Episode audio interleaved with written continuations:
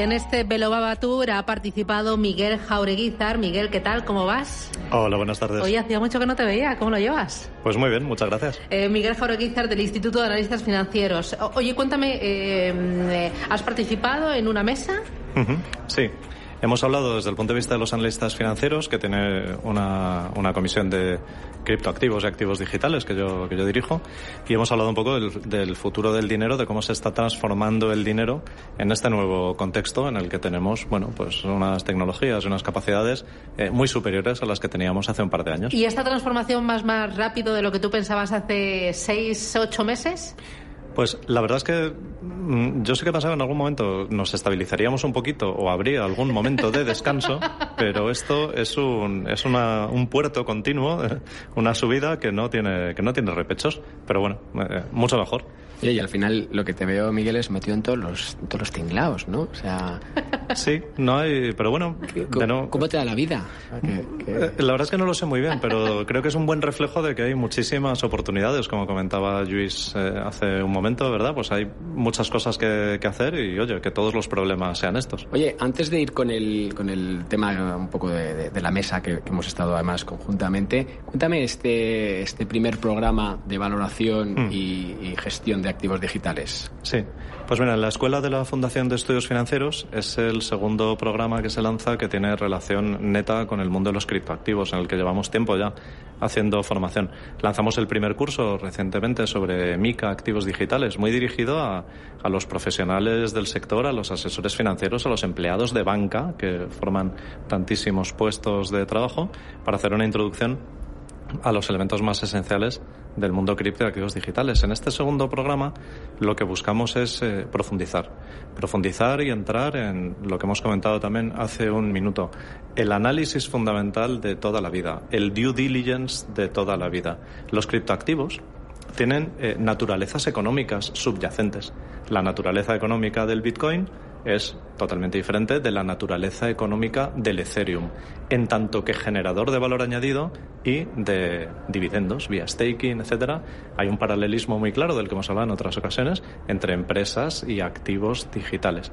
Entonces, eh, el objetivo de este programa es llevar a todos estos analistas, inversores del mundo del clásico mundo al mundo, exactamente. Irnos moviendo, lo que me gusta decir siempre, ya me habéis oído muchas veces, irnos moviendo todos, todo el sector, todos los profesionales, del mundo off-chain al mundo on-chain, porque es algo que está sucediendo y hay que formarse. Y oye, ¿cómo ves esa transición de estos profesionales, de los cuales tú y yo venimos, ¿no? de, de la banca de inversión tradicional, hacia este ecosistema? ¿Cambia Mica algo, acelera un poco toda esa preparación, porque bueno, yo he tenido pues aproximaciones de, oye, pues alguna de valores que quería montar su departamento de activos digitales, pero no tenía ni conocimiento interno y luego todo ese miedo externo. ¿Se cambia ahora y de ahí el, la, el, la oportunidad de ese programa? Sí, MICA es fundamental. MICA es un MIFID 2. MICA es el MIFID de los criptoactivos en claro. forma de resumen. Los paralelismos son extraordinarios. Todos los profesionales y la gente que nos oye que hayan pasado por ese proceso de irse elevando y adquiriendo conocimientos para esta legislación van a ver que se refleja totalmente en paralelo para esos criptoactivos. Tan es así que se divide pues también en la intermediación, el asesoramiento, la gestión de carteras, conceptos tan clásicos como la gestión de carteras encuentran ahora el reflejo en el mundo cripto y en el mundo de los activos digitales y, con este programa. Y oye, lo que también veo es que esos jóvenes que se nos escuchan, ayer, bueno, estuvimos en Zaragoza, pues ver a gente joven, todos más que yo, yo estoy aquí ya un poco ya pasado de moda, pero bueno, sobrevivimos todavía. Eh, van a tener una oportunidad de empleabilidad brutal. No solamente en temas como hemos hecho nosotros de banca de inversión digital o de activos digitales, sino en todos esos proyectos que se abren de sectores como el del gaming que comentábamos, los NFTs o todo el metaverso o lo que se quiera llamar, lo que venga.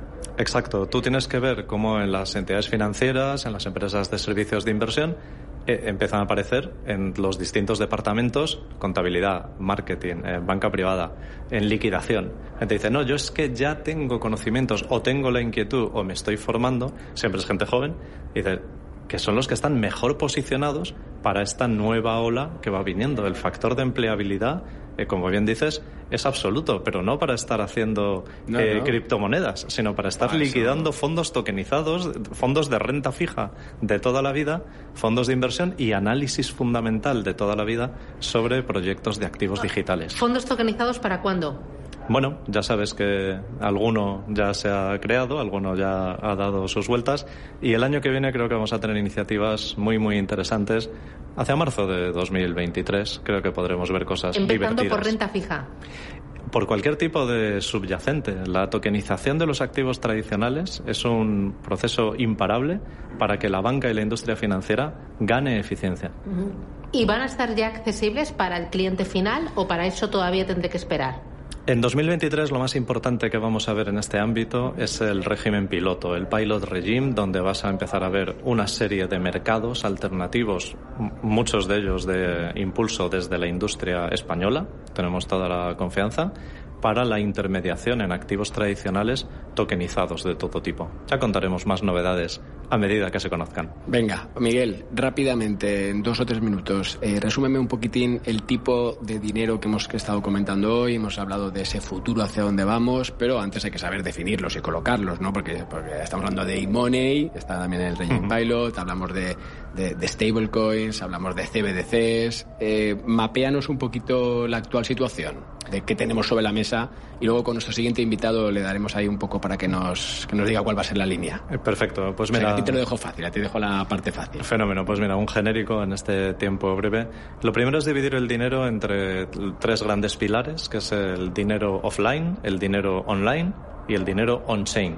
Cuando hablamos de dinero digital, yo creo que es un poco, llama un poquito a confusión, porque hoy en día el 90 y muchos por ciento del dinero es digital. Son anotaciones en cuenta, lo transfieres, etcétera. Es mucho más accesible, creo yo, hablar de dinero on-chain. Esos son las CBDCs.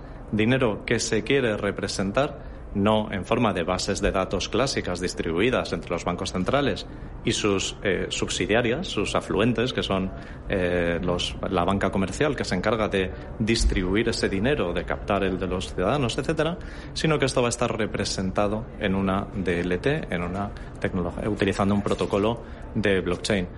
Eh, ¿Queda eso? Muchísimas más capacidades de automatización y de programación de ese dinero, con las múltiples implicaciones que eso podrá tener en cuanto a trazabilidad, seguimiento.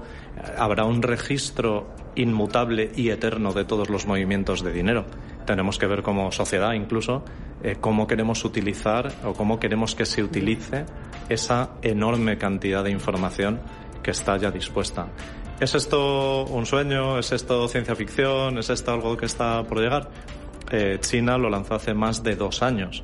Una red propia que aspira a competir con las grandes redes de distribución de dinero en el mundo, principalmente SWIFT, que cada vez es más eh, conocida en el mundo entero, y que se posiciona como una auténtica alternativa al comercio de dinero internacional, al uso del dinero donde hasta ahora el dólar tiene la absoluta predominancia. Esto es muy importante porque los oyentes que conozcan SWIFT y los que no lo conozcan, pues que empezarán a conocerlo, eh, deben conocerlo en breve, eh, es uno de los instrumentos que permite hacer cosas como las sanciones internacionales, como, bueno, pues un poco el control que hay sobre la geopolítica en el mundo. La posibilidad de que empiece a haber competición a nivel de redes y competición entre diferentes monedas de bancos centrales, pues es algo que nos abre un futuro tan incierto como excitante. El futuro ya está aquí. Miguel Jaureguizar, desde el Instituto de Analistas Financieros, un placer escucharte. La verdad es que me ha encantado. Iremos eh, compartiendo también iniciativas, experiencias y avances. Muchísimas gracias, Miguel, por compartir este Velo Babatur. Un abrazo. Hasta pronto. Gracias.